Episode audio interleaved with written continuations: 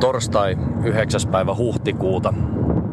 Ehkä toistaiseksi koko korona-ajan jännittävin päivä mulle henkilökohtaisesti, koska mä istun autossa ja on ajamassa nelostietä kohti Uudenmaan rajaa, joka mun pitäisi ylittää. Ylittää sen takia, että mun tytär asuu rajan toisella puolella, eli Joensuussa asti. On tehty lapsen tapaamisesta jännää.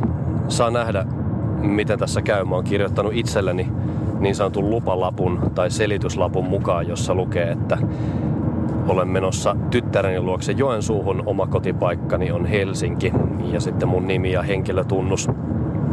Katsotaan mitä poliisit sanoo. Raportoidaan sitten, että kuinka kävi. Huh, olipa se jännää.